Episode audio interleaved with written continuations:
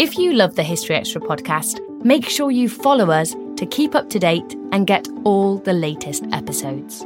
Thanks for your support, and I do hope you enjoy this episode.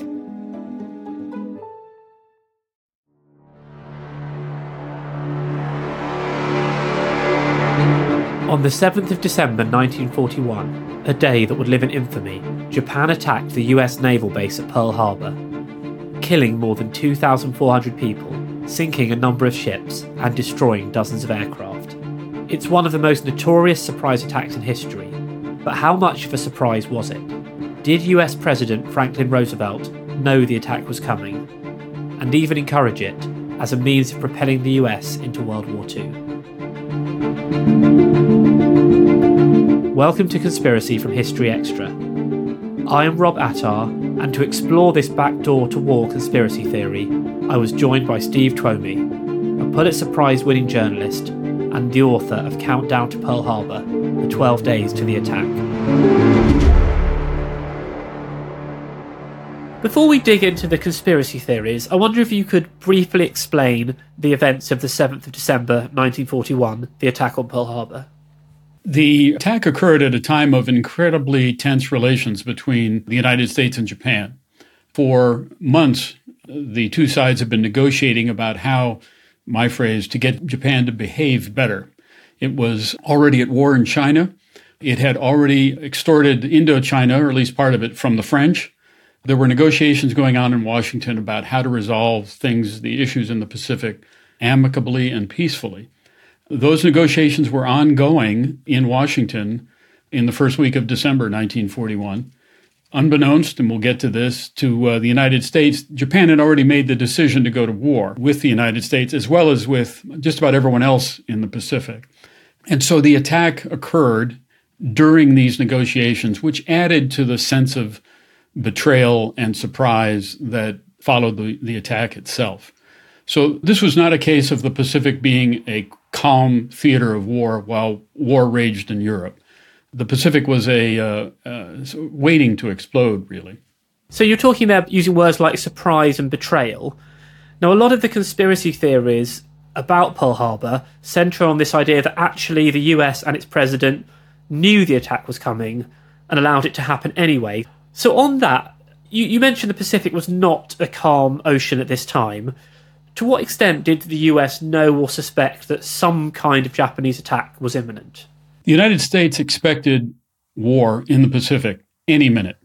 One of the difficulties in discussing the conspiracies surrounding Pearl Harbor is the fact that many people think a surprise meant that it came out of nowhere. There was no reason for this. There was no context for this. And that's not true. Everyone in the United States government, from the president on down, expected war in the Pacific to break out at any minute. They had a lot of evidence of that. Everyone in the world knew that a large Japanese invasion force had set sail and was bound for the Southwest Pacific toward Malaya and Singapore, Indochina, Indonesia, and most importantly, toward what was an American colony at that time, the Philippines. So the knowledge of that advancing force was widespread. It was literally in all the papers. So great or so concerned was the White House about where things were headed that it sent a message to Congress not to adjourn for the Christmas holidays because it might be needed to declare war. And this was all prior to the attack. So Franklin Roosevelt expected war. The American Navy, the American Army expected war. What they didn't expect is where it actually also broke out. One of the things that's put forward quite often in support of the conspiracy theory is that various Japanese codes or forms of US intelligence had given the US advanced knowledge of exactly where the attack was coming. What did they actually know from Japanese code intercepts and things like that? Did they have that kind of specifics? The Japanese had many different codes, and the one that was broken was the Japanese highest level diplomatic code. Diplomatic code means the code that Tokyo used to converse with its embassies and consulates around the world.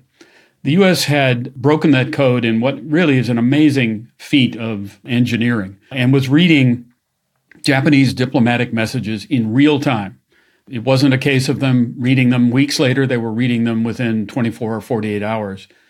Those codes, which they were reading, clearly indicated that something big was going to happen. Tokyo was telling its embassy in Washington, where the negotiations were taking place, that big things are going to happen very soon unless we get a breakthrough here in terms of negotiations with the Americans. At no time did the diplomatic code disclose to the diplomats the targets of any attack or when it would occur. And there would be no reason for that. Tokyo had no reason to tell its diplomats the specifics of military operations. It simply was trying to alert them to what it was bent on, which was war in the Pacific. And when the U.S. read about these things that were automatically going to happen, as one message put it, that comported with what other intelligence showed them about the advance of Japanese fleets in the far eastern Pacific, southwest Pacific. So simply being told that something big was going to happen very soon didn't say Pearl Harbor. It comported with what seemed to be the plan of the Japanese, which was to expand their empire in their portion of the Pacific. The United States had not broken the most important code at least in military terms, which was the Japanese Naval Code. How the Japanese military hierarchy in Tokyo communicated with ships at sea. The United States was not reading that code and wouldn't break it until after the war had started. Just as an aside, it broke that code in such a way that it enabled the United States to surprise the Japanese at the Battle of Midway. But that was six months into the future, and had not occurred. And I think people misunderstand when they hear that a code was broken, that that means, aha, we knew what they were thinking and what they were going to do. It didn't. It was much more complex than that. So, one of the, again, pieces of evidence put forward in support of the conspiracy theory is the idea that Pearl Harbor didn't seem in any way prepared for a Japanese attack. Had the US authorities been warning bases such as Pearl Harbor of potential attacks and encouraging them to be prepared? Absolutely. It, it had. As a result of what I just mentioned, the breakthroughs in the diplomatic code and other evidence, Washington sent a truly extraordinary message, unprecedented in the history of the American Navy, sent it on November 27th. And its opening line, if I can remember the nine words, was This dispatch is to be considered a war warning. No American commander in the field or at sea had ever received a message like that, and it stunned everyone at Pearl Harbor. It also went to the Philippines, to the American naval forces there. It went to Panama, which was then a U.S. possession. It went to all of the fleet bases on the west coast of the United States. So Washington had told the fleets in the Pacific that war was about to break out. In addition, it gave them a single order in that message, which was execute an appropriate defensive deployment. I think that's pretty clear. It basically, in, in English, says protect yourselves. And the question then becomes why didn't Pearl Harbor do that? Well, this gets to the character and personality of, of the commander, the American naval commander in Hawaii, and to uh, other factors that basically added up to well, they couldn't mean Pearl Harbor. It's too far away. It would be an impossible feat of sailing to cross the Pacific and attack Pearl Harbor, which was 4,000 miles from Tokyo this gets into another factor that I think is important. Maybe we'll get into it, and that is there wasn't a whole lot of respect for the Japanese as a fighting force. And so the thought that that message meant that Pearl Harbor should begin to actively defend itself didn't really register with those in Hawaii, and they didn't do the most obvious thing. The most obvious thing was to begin to look to see if someone was coming their way. That meant air searches the U.S. commander in, in Hawaii did not begin air searches in response to that warning. And there are several reasons for that. He didn't want to use up his aircraft. He didn't think a fleet was coming, so why waste the planes on what would surely be a fruitless search? And interestingly enough, once the attack occurred, on the evening of the attack, the U.S. Chief of Naval Operations in Washington telephoned Hawaii, and he kept asking, was there air search? Was there air search? And he was finally told no. And he had assumed they were looking in response to the message that had been sent 12 days before. And the greatest failure of the Navy in Hawaii at that point was its failure to take prudent steps in light of what everyone knew was coming, which was war in the Pacific. And the Japanese had a reputation for pulling off surprises. They had done it to the Russians in 1905 in the Russo Japanese War. They had caught the Russian fleet sleeping, just like they would eventually catch the American fleet sleeping in Pearl Harbor. Now, the second aspect of this conspiracy theory is that not only did they, the Americans, Roosevelt, know that it was coming, but they wanted it to come. They actually engineered an attack on America by Japan. I mean, so to begin with, why, according to a conspiracy theorist, would FDR want his own country to be attacked? On its face, it makes no sense. Why would you want to be attacked? Franklin Roosevelt, one of his highest priorities was to keep Great Britain in the war. The U.S. was already violating any notion of neutrality by actively aiding Great Britain with weapons, uh, with ships, even escorting convoys in the Atlantic. And according to what is called the backdoor theory of Pearl Harbor, I, I want to say uh, endorsed by conspiracists, is that, well, if we got the Japanese to attack us, we'd be in the war because Germany was an ally of Japan. And if Japan and the US were at war, then Germany and the US would be at war, which meant that the US could then legally and fully start helping the British in the Atlantic. The US considered the European theater by far more important. And during the actual uh, days of the war, FDR's entire focus, primary focus, was uh, the Atlantic, not the Pacific. The answer to the question is that FDR had this desire to provoke or incite the Japanese or wink at a, a coming attack because it would lead to what he really wanted to do, which was help Great Britain. Obviously, Japan is not Nazi Germany. So, according to the conspiracy theorists, how could FDR be sure that a Japanese attack on America would somehow then enable the United States to join a European war?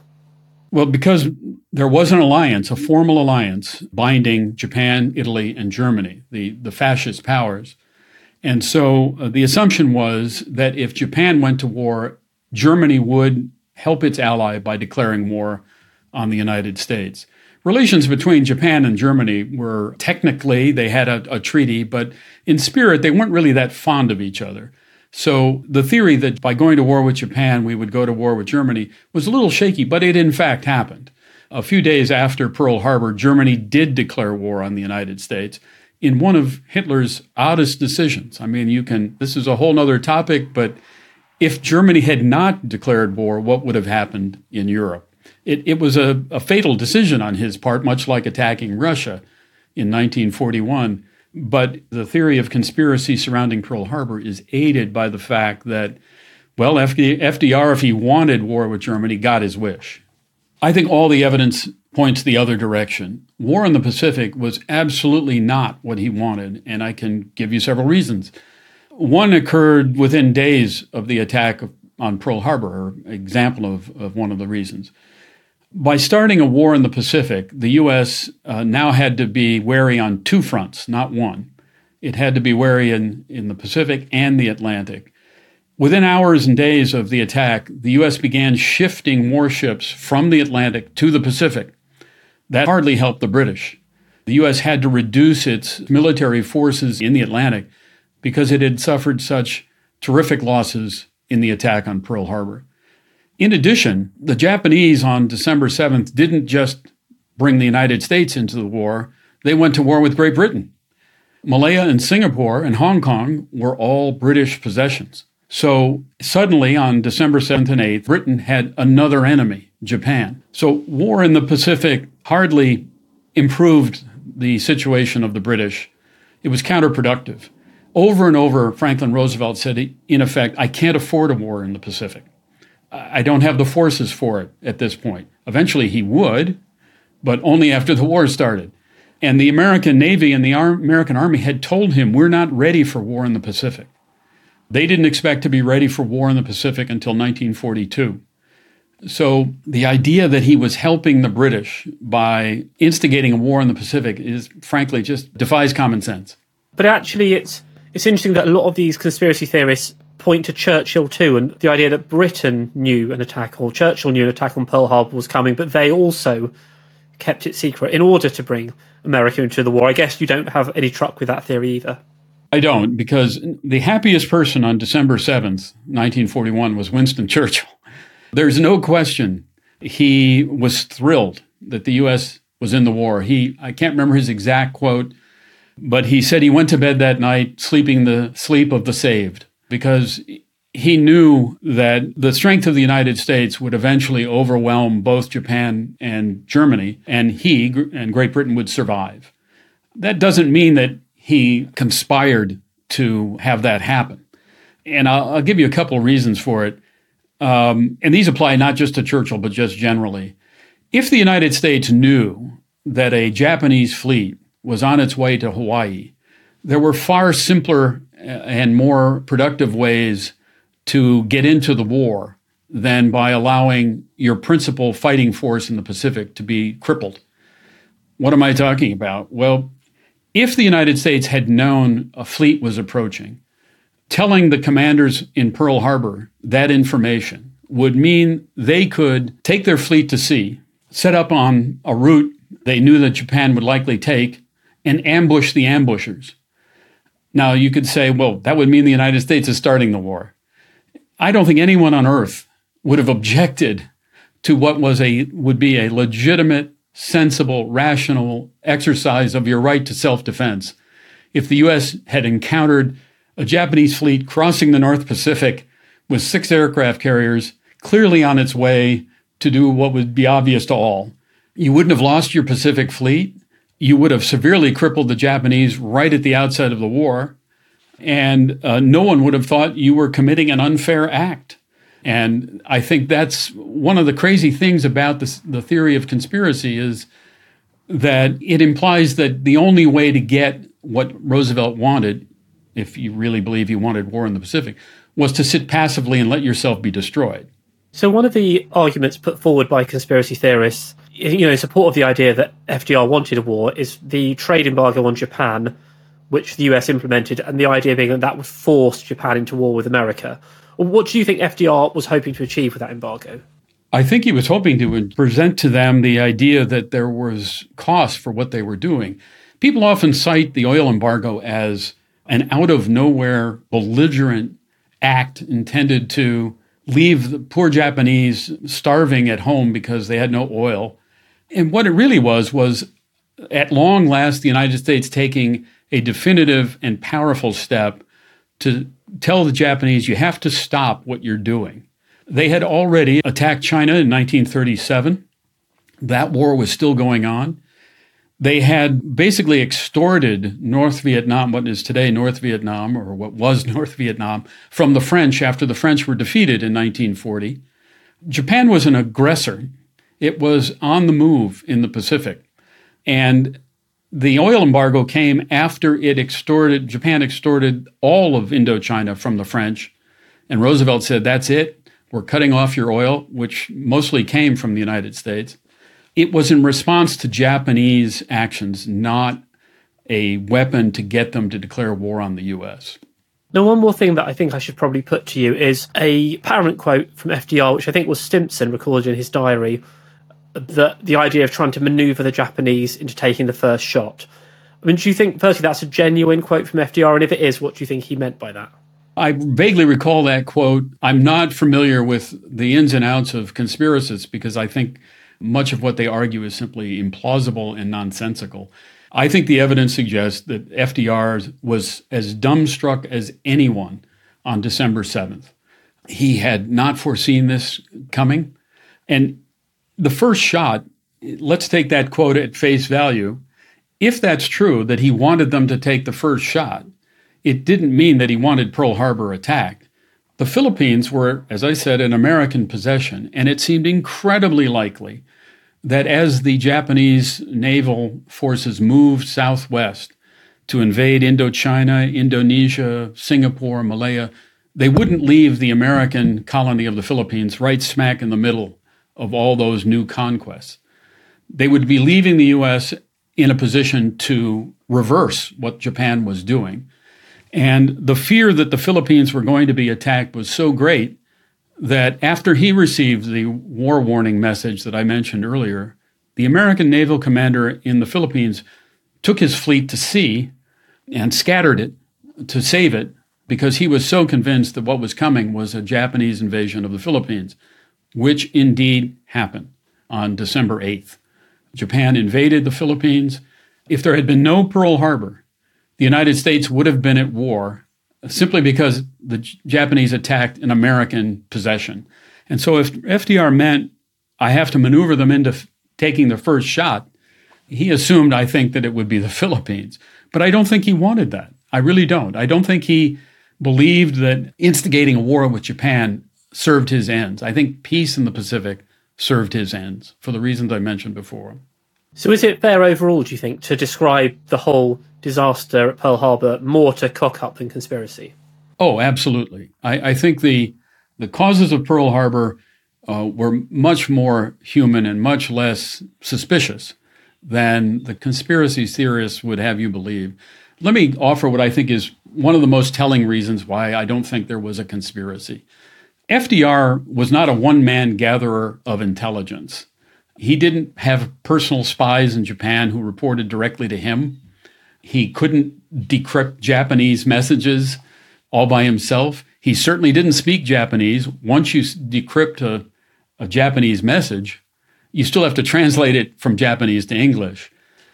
FDR sat at the apex of a pyramid of people. I don't, how many?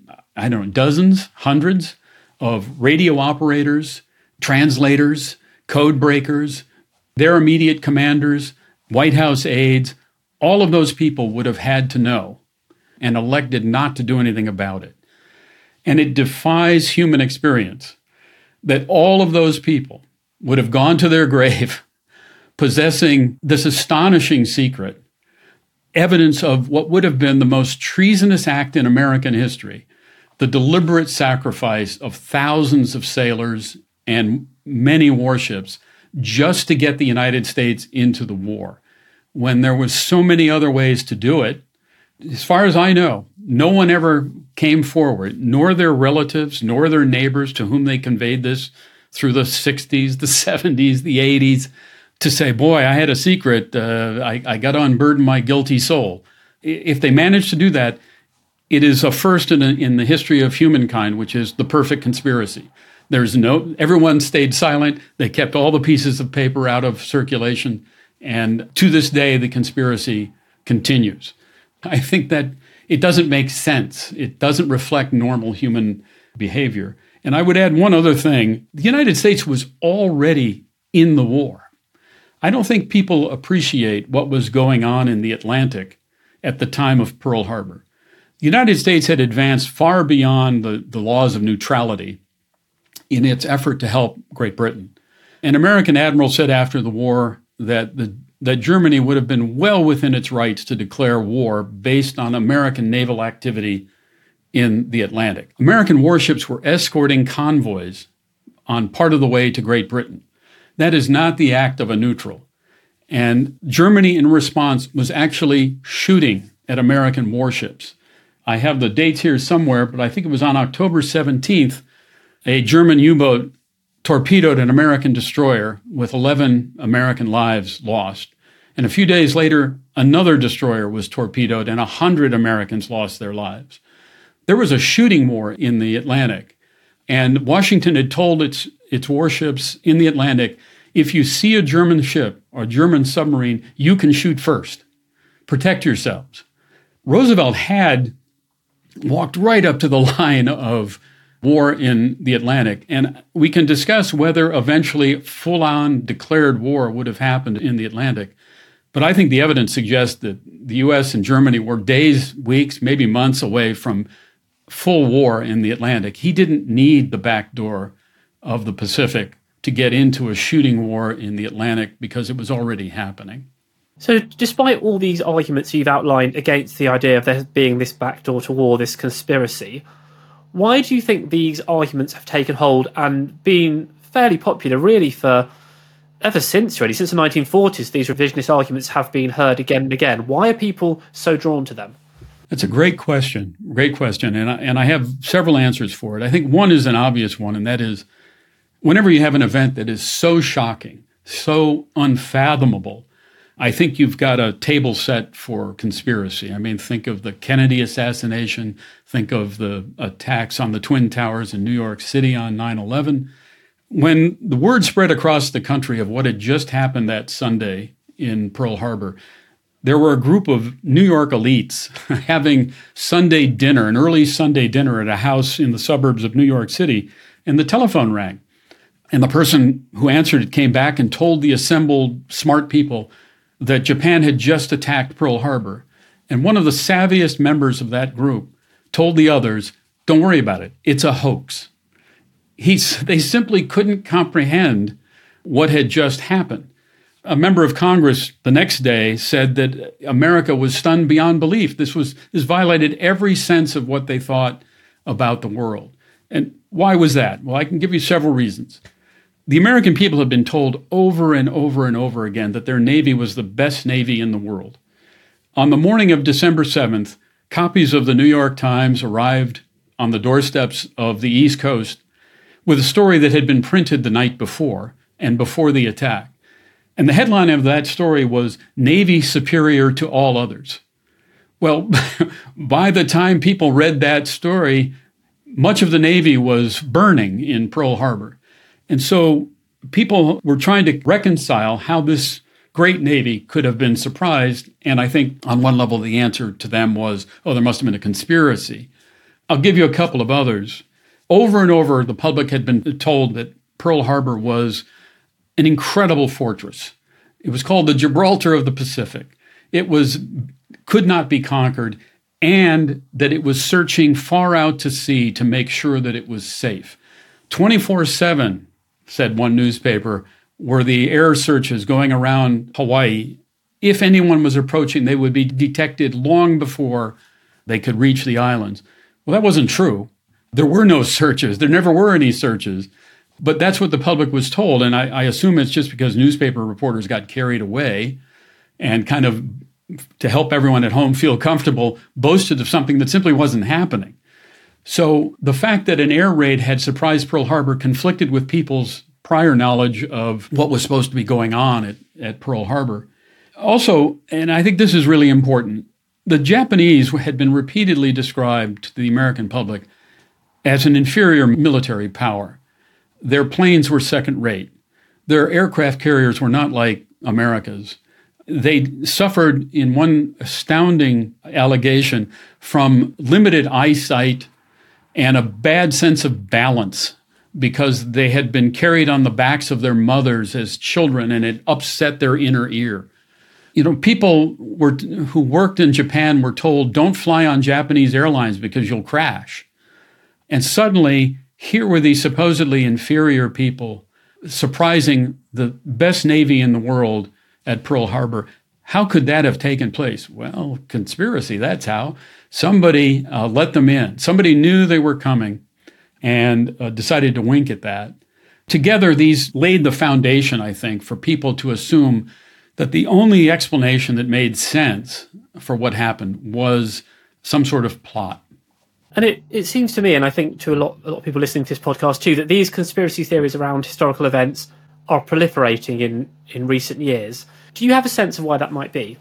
I haven't. This is not a subject I've explored deeply, but I would suggest that part of it is it's always safe to assume the negative.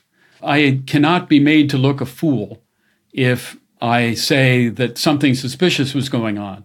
If something suspicious wasn't going on, in fact, no one laughs at me for thinking there there was. They understand that I was simply being skeptical, and skepticism is a good thing. That's my seat of the pants theory as to that there's it's it's protective. There's someone out there always trying to manipulate us, play with us, and doing things to our disadvantage. And being certain of that is self protective, I think.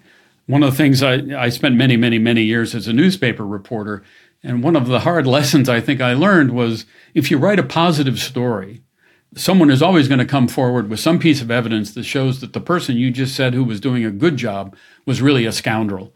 And so skepticism becomes a method of, of protecting yourself so that you look smart and you don't look naive.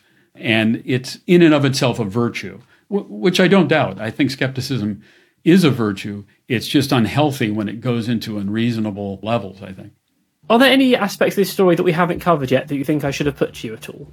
I think the only thing I would leave you with is something I've I've said already, and that is all the evidence suggests that the idea that an American president and his administration would endorse silently the idea that we're willing to sacrifice our principal weapon in the Pacific for a suspicious, I think, ulterior motive. It's just, it's incredible. And I appreciate that people have trouble processing what happened at Pearl Harbor. But it's so much easier to look at the reasons Pearl Harbor occurred have to do with the American side and not the Japanese side, the failures on the American side. We haven't gone into the evidence that was coming into Pearl Harbor that suggested clearly being wary would be a virtue. And the miscommunications between Washington and Pearl Harbor, where Washington, let me give you an example. When they sent the message of November 27th saying, be alert, nobody in Washington followed up to find out what was actually being done in response to that message. They assumed that the two commanders, one Army, one Navy, in Hawaii, would do the right thing. They do the obvious thing, and that would be to protect themselves against possible attack. They didn't. They just assumed that an attack was not possible. And as I've already alluded to, the Navy, which was in charge of air search, simply didn't take the most prudent step possible, which was to find out if anything was anyone was coming their way. This has had to do with the commander of the fleet. He had a particularly aggressive personality, and he didn't want to use up his planes in a defensive scheme. And it had to do with Washington's belief that you don't have to tell commanders in the field what to do because they'll always do the right thing. That's why they're there. And that assumption, more than any other, underlays what happened, I think. That was Steve Twomey. Countdown to Pearl Harbor, The 12 Days to the Attack, is published by Simon & Schuster. I hope you've enjoyed this episode of Conspiracy from History Extra. You can now listen to the full series ad free, including a bonus episode on the 1947 Roswell incident, at historyextra.com forward slash conspiracies dash series, or via History Extra Plus on Apple Podcasts. Thanks for listening. This podcast was produced by Jack Bateman.